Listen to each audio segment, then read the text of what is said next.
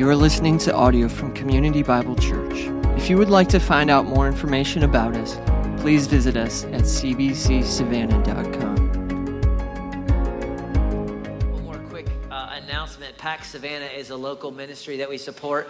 They feed like 400, they do like 400, 4,500 meals a week or something like that in Savannah. And next week, uh, we are going to help with that. And so we are asking you to bring macaroni and cheese boxes of mac and cheese. Uh, we're going to have a van here. We're going to pack that van up. And so I thoroughly expect that the city of Savannah will be in a shortage of mac and cheese next week. So uh, if everyone brings five or six boxes at like five bucks, six bucks, uh, just Kraft is fine. If you want to get all fancy, get all fancy. Go get, you know, but just don't buy that rice stuff. That's not real mac and cheese. That rice macaroni, that ain't macaroni and cheese. Gluten, whatever. Don't buy that. That's not. That's evil stuff. Buy the real stuff. All chemicals, all good for you. Bring that next week. We're going to pack that van uh, and, and, and feed some folks. But so be an opportunity for us just to reach out in a real practical way.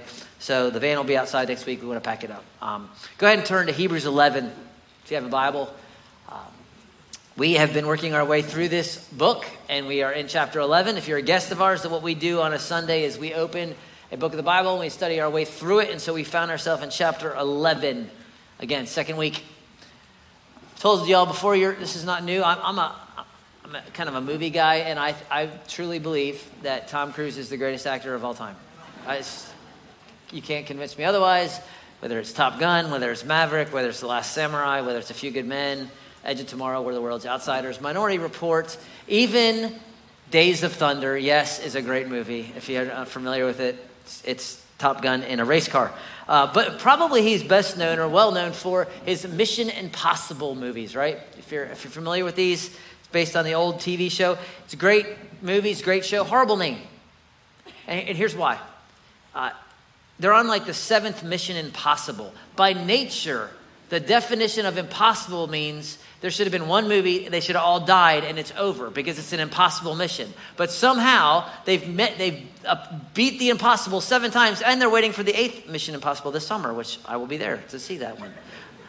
But it's just a bad name. It should be a better name would be like Mission Really Hard or Mission Difficult, but not impossible, something like that. But it's not. It's Mission Impossible. Uh, we saw last week, if you're with us, an impossible mission. God's word gave us an impossible mission. Without faith, it is impossible to please God. That's, it is an impossible mission for you to try to please and honor God apart from faith. It doesn't say without faith it's really difficult. Without faith it's, it's challenging, but you can do it. No, without faith it is impossible to please God. But the flip side is this here's the good news it is possible to please God with faith, right? that we are actually told that we are to walk by faith. And he has given us numerous examples already in chapter 11 of men and women who were not perfect and were kind of a train wreck, but they pleased God. They had the possible mission. They pleased God because they walked by faith. And we looked at several examples. One of them had such a close relationship with God that God just took him, took him to heaven. One of them, in the face of uncertainty and not knowing what's going to happen, he, he trusts God and he steps out of faith. One of them, being distinct from the rest of the world, builds a boat, not even knowing what a boat is, walks by faith. One of them had just enough faith, just enough faith to conceive at 90 years old. Not a great faith, just a little faith. Some walked as exiles in, in, this land because of faith. And we saw example after example. And we're going to see more today. But I want to take a little bit different angle today uh, because we're going to see numerous examples. I, I want to look at different types of faith that will be required of us if we're going to have the possible mission in our lives. And different seasons. Some of these will be, this season will be this, and this season will be this, but different types of faith that are required of us if we're going to please God. We're going to see numerous examples, actually seven different types. And again, it's not like, oh, if you don't have this one, I just these are types of faith that you uh, that need to be present in your life at some point, and that will be if you're doing the possible mission, if you are living a life that pleases God. So we're going to cover verses 17 through 31. And what we looked at last week before, just a working definition of faith. Remember, faith begins with God. He's the one who gives us faith. He also, faith comes from hearing, and hearing by the word of Christ. There is no faith apart from hearing God's revealed truth, God's revealed word. So that's imperative. That's the first part of faith. Second part of faith is it's rooted in discontentment. That there has to be actually a, a hope for something greater than this. That this is not the, the bee's knees, that there's something greater that I'm putting my hope in. And then, and finally, faith, it's required that it's unseen, not seen. If I see it, it's not faith. It's got to be unseen. And we're going to see that continued as we jump into our text. So let's look at our first guy in verse 17. By faith, Abraham, and we looked at Abraham last week, we'll look at him again. When he was tested, offered up Isaac. And he who had received the promises was in the act of offering up his only son, of whom it was said, Through Isaac shall your offspring be named. He considered that God was able even to raise him from the dead, from which, figuratively speaking, he did, he did receive him back. So we've seen Abraham last week, and, and here's another example of his faith. Now, understand, Abraham had a lot of times in his life where he had zero faith. Like he lacked faith. In fact, two times, on two occasions, he went into a new place, and his wife, Sarah, was, she, was, she was real haughty. And so he would get scared every time he'd go to a new place that, that they would kill him and take his wife. So he would lie and say, She's my sister. And they did take his wife because he was scared, because he had no faith. And God had to rescue both times. But this, this story that he tells here is really the apex of the, of the high point of the faith of Abraham in his life. And, and here's the first type of faith that is required of us to please God, and it's going to be part of your story, right? It's a tested faith. A faith that is tested. Again, the text says, by faith, Abraham, when he was what? Tested when he was tested. Now, what is the purpose of a test? Think about it. A test, all it does is reveal whether you know your spelling words or not, whether you studied your chemistry or not, what you, a medical test, whether there is some kind of cancer, some kind of this, broken bone, it just what? It just reveals. Right? That's what a test does. And the test, the spiritual test, is not for God to, oh, I, I, really need to know what Bill is like. God knows all things. He's sovereign. He, he gets it already. So he's not being informed of things. A spiritual test is not for God. It is for who? It's for you. It's for you. Right? That's important. Because you will be, your faith will be tested. It is to reveal to you what's there. So it's like this. Remember when you're in high school and college? Back in the day, I don't, they don't do this anymore. I don't know why, because I think our country is lost. But uh, they used to send report cards to parents. Like, so when I went off to Citadel and I came home, I was just checking the mail every day for that report card to come. Because, I, you know, why? Because it was addressed to Mr. the parents of William Fowler, right? Why? Because the parents of William Fowler paid the bills. So when I got that report card, it was revealing, not to me, but to my dad, who was sending the money how Bill was doing, right? And then there would be repercussions for that, okay? But here's the amazing thing. When I went off to seminary, and I was 20, whatever, nine, eight years old, um, they sent the report card to me because I was paying the bills. And so it was a beautiful thing because I didn't really care. It said C. I was like, C for complete, C for calm, C for dunzo. I don't care. I'm paying the bills. There's no guilt. I'm not grounding myself. I'm happy. Right? The test, the report card was for me, and I didn't care. But that was revealing to me about me.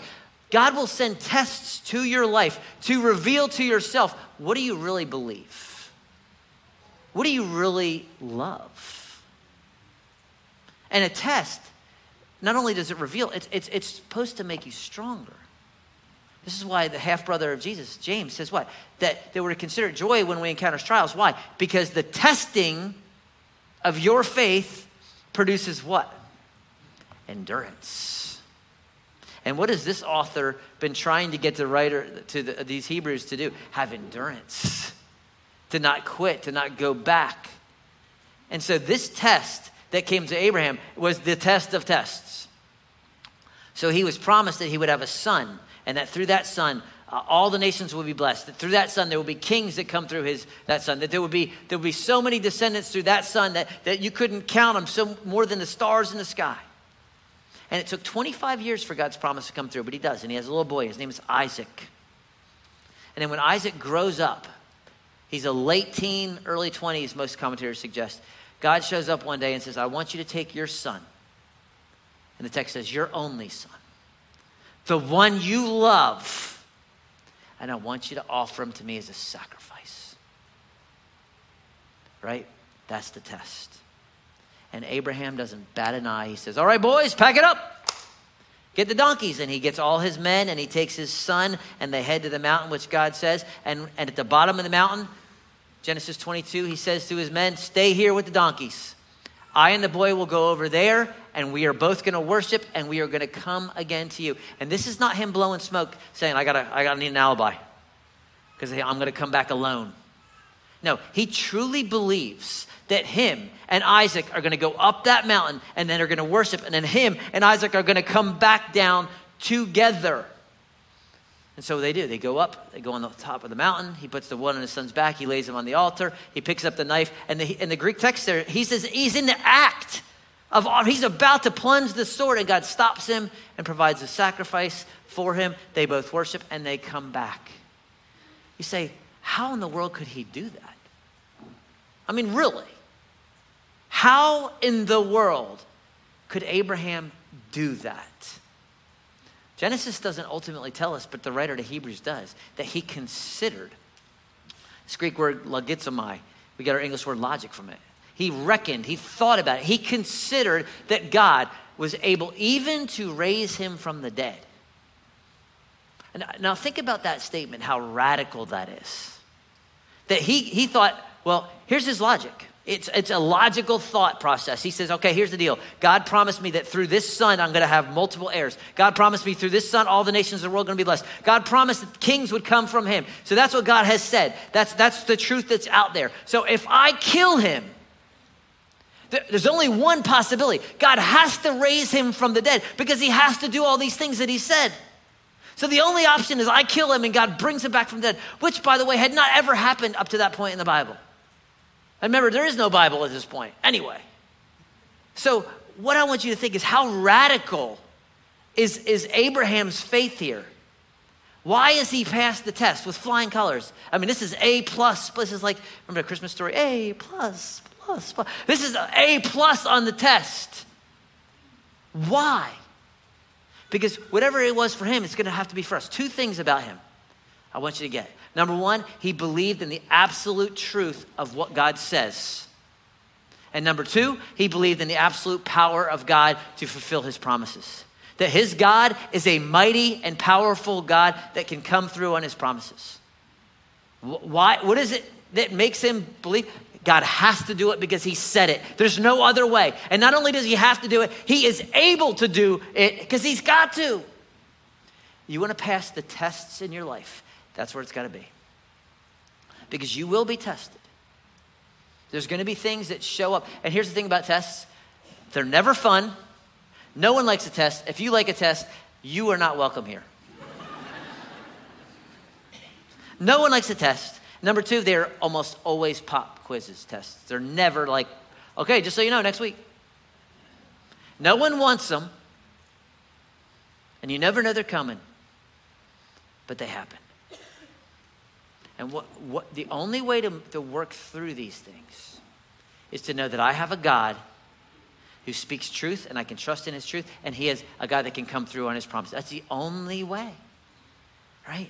That's the only way. And if I look, we got a bunch of engineers in here, and we love y'all. We're thankful that you build things and make things. We really are. But if you if you always want things to be logical, you're gonna really have a hard time sometimes in the test. Because it makes no sense for God to say, kill the son that I promised you. It doesn't make no sense. But see, here's the thing in the kingdom, things never make sense. The world says, hey, get as much as you can, however you can, now, now, now. Live to now, live for today, because today we, tomorrow we die, right? That's what the world says. Where Jesus says, no, no, no, seek first the kingdom and its righteousness. All these things, they'll be added to you. That's completely the opposite. The world says be important, be liked, be authoritative, get, get followers, get, get out there, get your name out there. Jesus says the greatest is the servant, the insignificant. The world says get even, get back, get vengeance is yours. Jesus says, no, no, no, forgive. How many times? 70 times 7. Release, forgive. If your enemy gives you a right, hits your right cheek, hit him left. That, that's what you, it's completely opposite. So I get that it's challenging, but that's why you have to have a God who keeps his promises and a God who is able to, to come through and has the power to do it. And this is why I've told you, and I'm trying to encourage us, and I want us to be people of the word. And this is one of our core values. Our first core value is, is scripture memory, y'all, is, is not an option. It's just really not. Because if you, when you face the test, if you have nothing in your spiritual arsenal, what are you going to rely on? Right? Where are you going to go? Where does Abraham go when God gives him this test? He goes back to the word, the promises. God said this, God said this, God said this, must be. And you need that, y'all. Uh, you, I mean, I'm not saying you have to memorize the book of Galatians, but a verse here that's about this and a verse there, cast all my anxiety on him because he cares for me. It's a great one for some of us. Seek first the kingdom. For some of you are struggling whatever. I've been memorizing the end of, a, of the book of Habakkuk. And it's, it's a great little book, found great encouragement where uh, Habakkuk wrestles with God's will. And in the end, he says, Look, if the fig tree does not blossom, there's no fruit on the vine, the produce of the olive fails, there's no food in the, in the field, the sheep aren't in the barns. He said, Yet I will praise, I will rejoice in the Lord. The, the Lord is my strength. He makes my feet like the deer's. He, he will take me to the high places. I, and, and I've been finding great encouragement in that. You need that. That's the only verse you got in your arsenal is Jesus wept. I mean, we, we got, we got to be people of the word because you, if you're, you're going to be tested, and if, if you're tested, you got to have a God who is powerful and a God who keeps his promises. That's where I got to go. I just got to go there? That's the first thing a tested faith. It pleases God, it's the, it's the possible mission. Let's look at the next one. By faith, Isaac invokes future blessings on Jacob and Esau. By faith, Jacob, when dying, blessed each of the sons of Joseph, bowing in worship over the head of his staff. By faith, Joseph, at the end of his life, made mention of the exodus of the Israelites and gave directions concerning his bones. And I've lumped these three together because kind of big idea here. What we all need, what pleases God, what is the possible mission, is a dying faith. And I'm not talking about a faith that's dying. I mean a faith in the face of dying, a faith in the, in the face of death. And I'm not trying to be morbid here. I'm really not. But the reality is this unless Jesus comes back, the death rate in our church will be 100%. It just will. Elijah and Enoch, two Old Testament dudes, they're the only ones that got out of it right? And so what we want to be is people who these all three of these guys, these are patriarchs, Isaac, Jacob, Joseph, they have all sorts of issues, but at the end, they're trusting in God. And this, this is not like they walked by faith and did great things. No, they just were faithful to the end. So Isaac is blessing Jacob and Esau, his two sons. And there's a mess, that's a messy story. You can go read it in Genesis where this one fools this one and there's all sorts of, but in the end, Isaac's like, you know what? God's going to do what God's going to do. And he blesses his two boys, Jacob and Esau. And then Jacob, who was a knucklehead when he was younger, but he kind of learns his lesson when he's older, his name is changed to Israel. He, at the end of his life, he's worshiping on his staff or bed. Some of your translations say we don't know exactly which one, but he can barely stand, is the point, but he's still worshiping. And he's blessing Joseph's two boys, Ephraim and Manasseh. Manasseh's the older, Ephraim's the younger. And he takes his right hand, which should have gone on the older, and he puts it on the left. And he crosses over which is not normal. And Joseph's like, Dad, you got it wrong. He's like, I don't got it wrong. Trust me. They're both going to be great, but Ephraim's going to be greater. And he's trusting that God's going to do something, even though they never see it. And then Joseph, we looked at his story a couple years ago.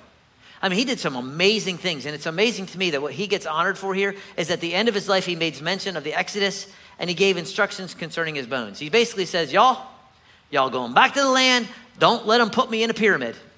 Because he would have gone in a pyramid. Right? He was a big wig. He would have got his own pyramid. Maybe the Sphinx would have been him. I don't know. But he says, Don't leave my bones here. Take them back with you. You're going to the land. How did he know that? Because in Genesis 15, God told Abraham, You're going to the land. It's going to be 400 years.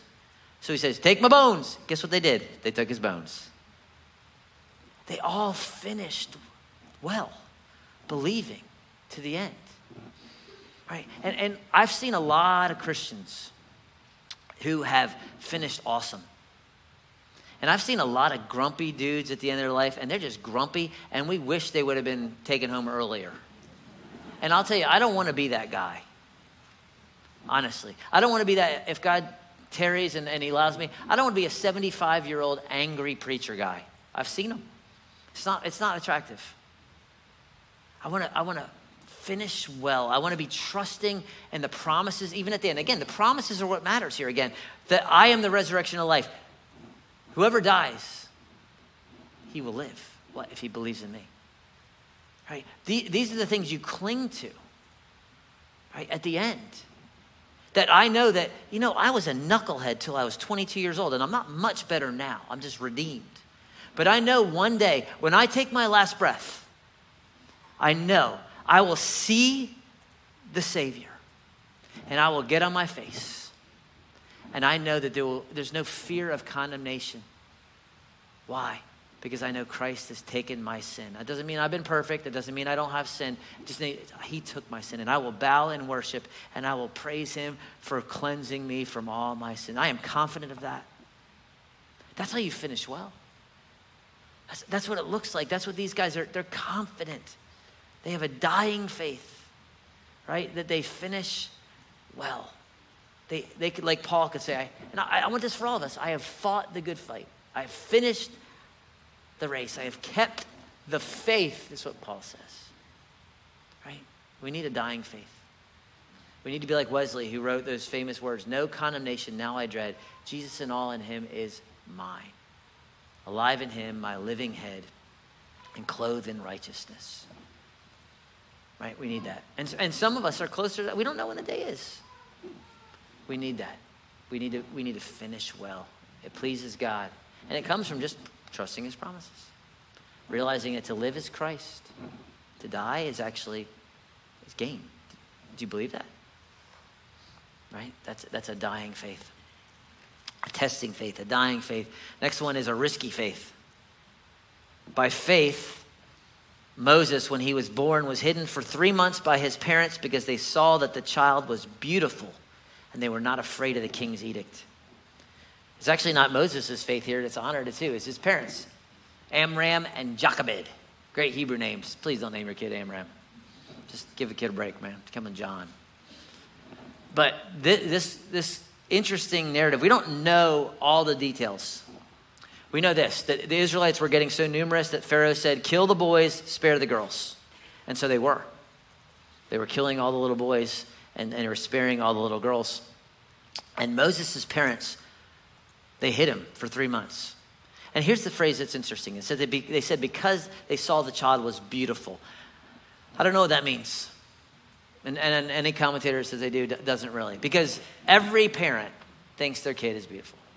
Even the parent, we know your kid's not beautiful, but you think your kid's beautiful. Everybody thinks their kid's a Gerber baby. There's only like one or two Gerber babies, right? So it can't be, it can't just mean, oh, this kid's cute. You know, Aaron, his brother, he was kind of ugly. And Miriam, she's the oldest, she's not really, you know, but, but this one's good. We'll keep this one. That's not what it is, because everyone was there.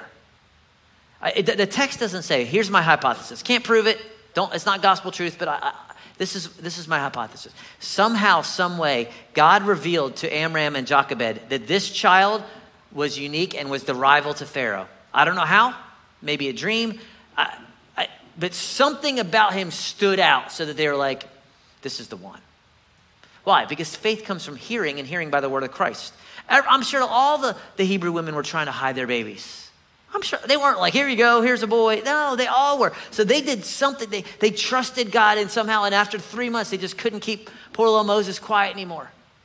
And so they, they trusted God and they, they say, Miriam, we're going to put this, this baby in a basket and we're going to put him on the river and we're going to trust God. And so Miriam takes him down and she kind of pushes him and he just so happens to float over to Pharaoh's daughter. And the rest is history. But there was risk there. If they're caught, they're dead. Their baby's dead. There's a riskiness, but they thought it was worth it. And a faith that pleases God is a risky faith. Here, here's what I would say I think that, and I'm talking about myself, so just this is me. I think I pray too safe of prayers. I think I take too little risk. And I'm not talking about being dumb like a teenager and jumping off cliffs and things. I'm not talking about that. I'm talking about I think we take too little risks uh, spiritual risks because we're scared, because we want to be safe. I think we have a God, I'll do whatever you want up to this point mentality. I'll give what you want, I'll go where you want, but only up to this far. And I think if you're honest, you do the same thing. Right? And, and it reminds me of the rich young ruler who comes up to Jesus and says, Sir, what must I do to inherit eternal life? And Jesus says, Man, keep the commandments. And he's like, I've done those. He's like, Yeah, you have. Here's one you've lost. You don't, one more thing. Take all your stuff, sell it, and give it away. And you'll have treasure in heaven. Come follow me. See, there's the unseen piece. There's the God I can't be satisfied piece. And what does he do? He's sad because he's wealthy and he walks away. See, he's a, I'll do whatever I need to get eternal life except that. Right? This is that old Meatloaf song. I will do anything for love, but I won't do that. Just came to me, right? That song. That's how the, my weird mind works. I think we do that spiritually. Right? I think we do. And I think we got to ask ourselves if the Holy Spirit shows up or not on a Sunday morning, would it make a difference? Do we need God? And if my life, I can, my life exists and I don't really need God to show up, I would say that that's not a risky faith and that's not a pleasing faith. God delights when we take Him at His word and we, we step out in faith and in places where only He can come through. That's, a, that's, a, that's the kind of faith we need. Not every day, but needs to be in our life. It pleases Him. Risky faith, a dying faith, a tested faith. Right? And now we get into Moses. By faith, Moses, when he was born, oh, sorry, by faith, Moses, when he was grown up, refused to be called the son of Pharaoh's daughter, choosing rather to be mistreated with the people of God than to enjoy the fleeting pleasures of sin he considered the reproach of Christ greater wealth than the treasures of Egypt, for he was looking to the reward. By faith, he left Egypt, not being afraid of the anger of the king, for he endured as seeing him who is invisible. So Moses here is, is, and he's talked about a lot, obviously, but here's, here's one thing kind of about his faith it's a sacrificial faith. You're going to need at some point in your walk a sacrificial faith, a faith that costs you. I can follow Christ or I can not follow Christ. If I follow Christ, it will cost me. Think about Moses' choice. I, I doubt most of us would take this choice. Let's be honest. He has the choice. I can grow, I can continue to live in the house of the richest, most powerful man in the world, or I can go and be with slaves. I can eat what I want, do what I want, treat people how I want, tell people what I want, do whatever I want. I, I this life or the life of a slave. What would you do? Let's be honest. How would you justify staying in Pharaoh's house? I thought about it. I'm like, I could be a secret agent Christian here. I'll be a spy for Jesus in the house of Pharaoh, Lord. That's what I would say. How many of us would say, No, I will not be called Pharaoh's son. I am a Hebrew. And, I, and in turn, I am going to, I am going to in, suffer the reproach of Christ. This idea of Colossians 1, where we're filling up what is, what is lacking in the afflictions of Christ. I would rather suffer for Christ than have the wealth of the world because this is worth it. That is a sacrificial faith, y'all. It just is. It's a faith that brings sacrifice. It is a delayed gratification, not a very common idea. It is a, a short term pain, long term gain. We don't like it.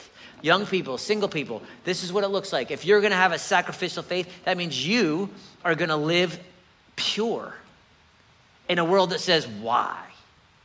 Gratify yourself now. Swipe left, swipe right, friends with benefits, whatever. No, a sacrificial faith says, No, I'm going to do this because it's right, and I will trust God that it is worth it in the end, that He is honored. That is a sacrificial faith. Some of you are not doing that, if you're honest. You're not.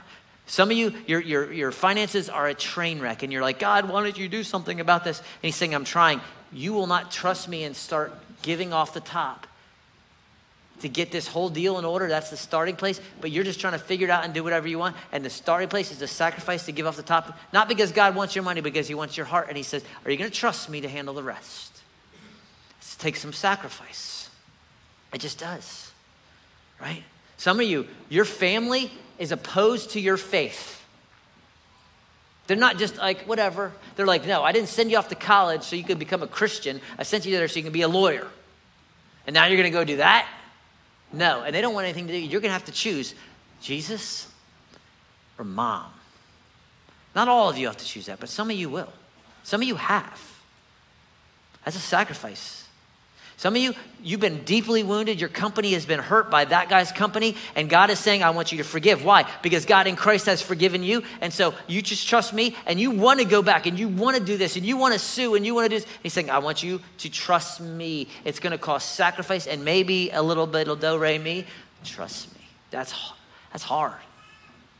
I'm not saying it's not, but that's what God is calling us to do sacrificial faith. Right? Christ did it for the joy set before him. Joy set before him. He endured the cross, despising the shame.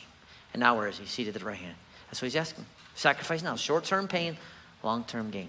It, it, requires what? God has to reveal himself to you. God, it has to be unseen. I can't see it. And it has to be, I'm not satisfied with this. It's something greater. See how the theme is consistent through?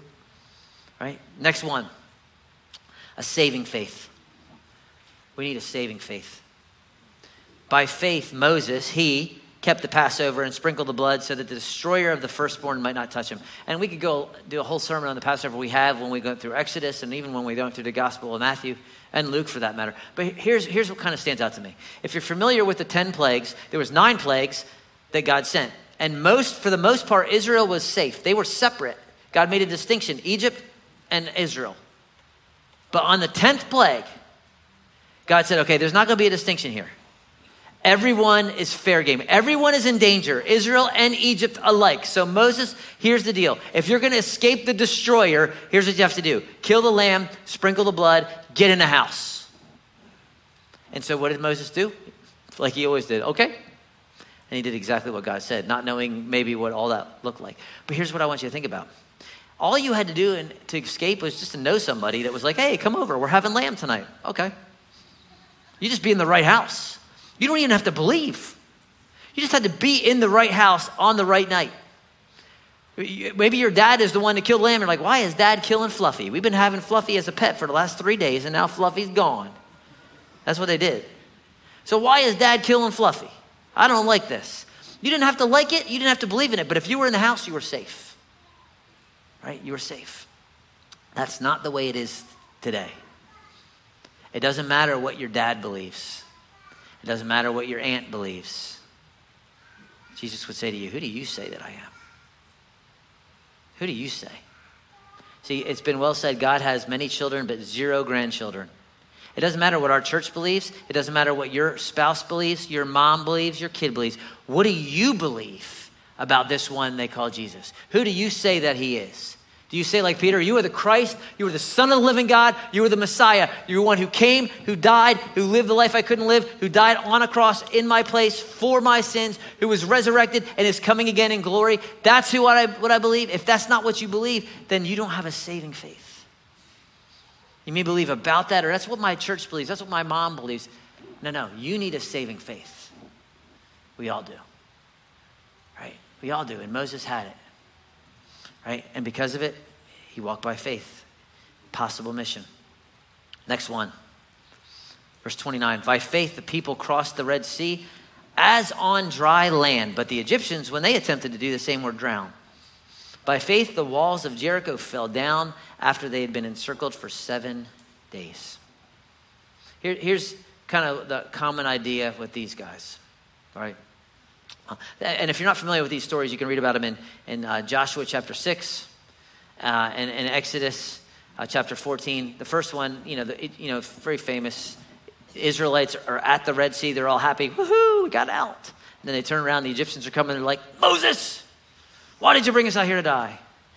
And Moses cries out to God, and God says, What are you looking at me for? Tell him to go that way. And so Moses raises his staff, and pff, Red Sea goes split and dry land. And they go across in dry land, and then when the uh, Pharaoh tries to do it, it doesn't work for him. Joshua 6, Joshua has just entered into the land of, of uh, Canaan. The first city is this massive city with these massive walls called Jericho. And he's out alone, and it's like he's praying. And all of a sudden, he looks up, and there's a guy over there. And he runs up to him, and he says, Are you on their team or our team? And the guy says, No. I am here to take over. I am the captain of the army of the Lord of hosts. And what you find out is this is a, uh, what we call a theophany. This is God Himself. This is the pre incarnate Christ who shows up and says, This is my battle, sir. You're on my team. I'm not on yours. And so he tells Joshua, Here's what I want you to do. I want you to go on the first, for six days. I want you to walk around that city, get some, get some priests with trumpets, put the Ark of the Covenant out front, and just walk around one time for six days. On the seventh day, I want you to walk around seven times. And once you walk around seven times, shout real loud, blow the trumpets, and the walls are going to fall down. Great strategy. And Joshua says, Okay. And so he tells the people, This is what we're going to do. And they go out and they walk. And what I want you to see here with both these situations, this is not one individual, this is a bunch of people. And what pleases God and what we need is a, is a shared faith, it is a common faith. I was thinking about it. Who was the first guy or girl, or maybe it was a kid, it was probably a kid, to walk into the Red Sea? Because everyone's got to be like, OMG. Are you seeing this? Who's going first? I'm not going first. I won't even go to in Tybee. I'll sit on the beach, but I ain't going in the water. I don't want to get bacterial infections or something. But who's the first one to go? But see, when there's more than one person, it's like, you ready? We can do this. Is it scary? It is. But we can do this. And so we go together. Right? I'm thinking about the guy on day four or five walking around the city, like, what are we doing, brah? We're not even allowed to talk. We're going out again. I've got my steps. We did 40 years of steps in the wilderness, y'all. I'm done with the steps. Because Joshua didn't tell him how the whole thing was going to play out. He just told him, okay, we're going out. But see, when you have this guy over here, it's like, I don't know, but I'm trusting God. Okay, I'm trusting God too. See, there's something powerful about that. This is what we talked about when Clint preached in chapter 10 that we need to, to stimulate one another to love and good deeds because of the deceitfulness of sin. There's a common faith that we need, we have to have right? It's a shared faith. Right? Because so you're a college student, and, and on this college campus, sin is rampant. You need another college student where you were like, we can do this.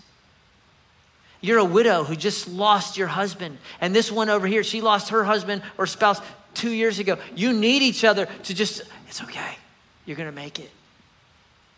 That's why we have grief share, by the way, now if you've lost someone, to come and be with others and you can walk together with a common and shared faith. Right? When, when you're a single mom and this person's a single mom, I mean, we, we can, oh, we can do this. We got this. We can come alongside each other. We can encourage each other. So when I fall, you can pick my tail up. When you fall, I can pick your tail up. When I don't have the strength and the faith to pray, that you can pray for me and vice versa. That's what we're talking about.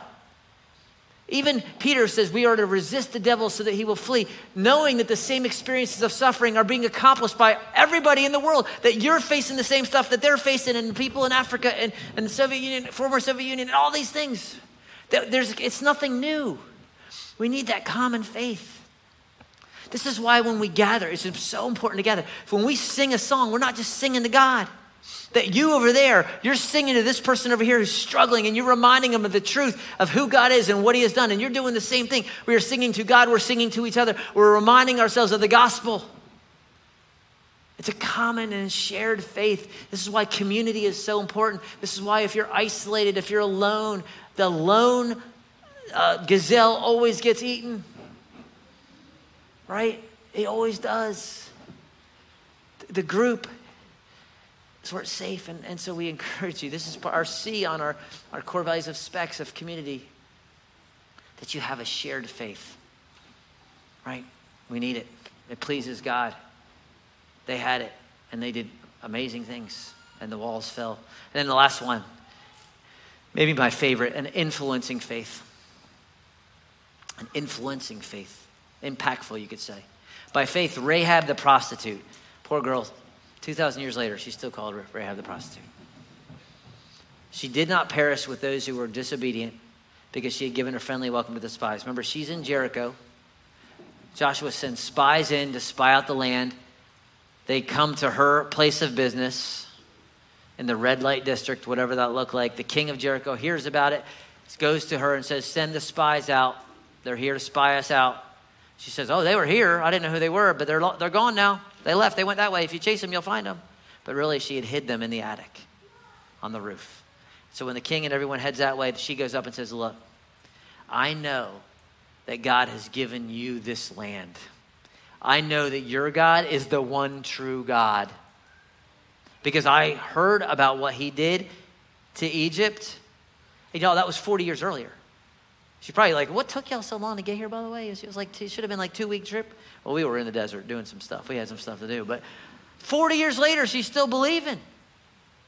And because of her faith, and remember, she hasn't repented of her, you know, her prostitution or nothing. She just believes that this God is the one true God. And, and she finds herself in the, in the hall of fame of faith, and her faith is an impactful influence because they, the spies say, okay, here's what you need to do get everyone in your house, and put a red cord outside your window so that we know where you live. If you're outside the house, you're dead. If you're inside the house, you're safe. And so she gets everybody in her family and she hides, hides them in her little house. And so when they come through and the walls fall down, she and her family are spared. Her faith influenced her entire family. They didn't even have to believe.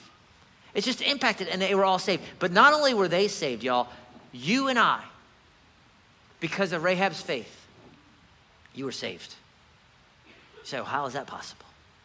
Well, because when Rahab is rescued, she becomes part of the people of Israel and she marries a guy named Salmon. He had a fish business in Israel for years and years. and Salmon had a son, a strapping young boy. They called him Boaz. And Boaz married a little girl, a little Midi, uh, Moabite named Ruth. And Ruth had a son, and they named him Obed. And Obed had a son, and they named him Jesse. And Jesse had a son, and they named him David, and he was the greatest king Israel ever had. And David had a son, a great, great, great, great grandson, and his name was Jesus of Nazareth. And he's the Savior of the world. Because Rahab, the prostitute, believed. If you think your past is so bad that you can never be used by God, if you think you've done something that's so tremendously evil that God cannot influence through you, then you need to look to Rahab, who was the great great grandmother of David and the great great great great great great great great great great great grandmother of the Lord Jesus. That's an influencing faith, right? Just taking God at His word, believing who He is. It pleases God. It is the possible mission to have a tested faith, a dying faith, a risky faith, a sacrificial faith, a saving faith, a shared faith and an influencing faith. And that's what we want to have. Let me pray, and we'll respond through singing. Father, I pray wherever we're at this morning that you would increase our faith, that you would increase uh, whatever we're struggling with. Maybe we came in wrestling with guilt. Maybe we have been playing it safe. Maybe we don't even have a saving faith and we just need to truly, for ourselves, embrace Christ. I don't know. You do. I just pray that your spirit would Give us eyes, and if today, if we hear his voice, that we would not harden our heart, that we would not fail to enter into your rest like Israelites of old because of lack of faith for, and disobedience. So use your word. I trust you with it because you're good, it's true, and you're powerful, and it will not return to you void. Pray in Christ's name.